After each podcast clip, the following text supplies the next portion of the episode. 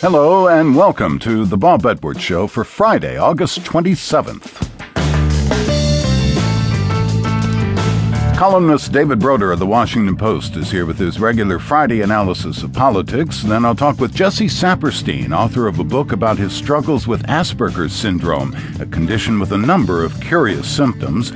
Often, one of those is a lack of empathy, so it's interesting that Saperstein hiked the entire Appalachian Trail to raise money for children with HIV and AIDS. He approaches Asperger's with good humor, says it's presented some challenges to his social life. And later in the hour, another essay from the 1950s radio series This I Believe, this week featuring Dag Hammarskjöld, who served as Secretary General of the United Nations until his mysterious death in 1961.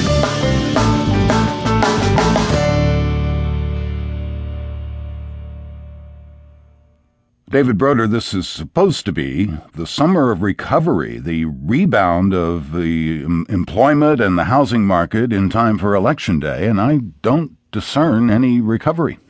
You don't discern any recovery? Well, uh, what's happening, Bob, I'm afraid, is that the impetus that was given by that stimulus program, the $820 billion that uh, the Congress approved and President Obama called for in early 2009.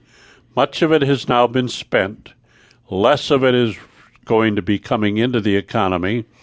And there's been no sign that the slack is being picked up in the private sector. So instead of firms going out and hiring more people, they are sticking with what they've got, or in some cases, cutting back on their employment.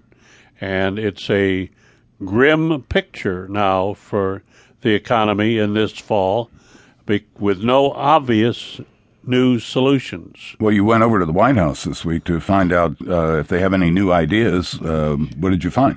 Well, I, what I found was that I had people repeating to me uh, things that I knew that they had launched six months or 12 months ago but I didn't find any great sense of urgency there about coming up with a new agenda.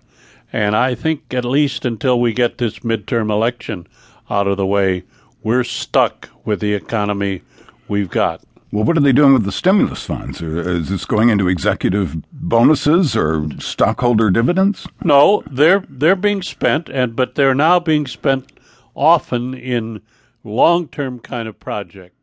Uh,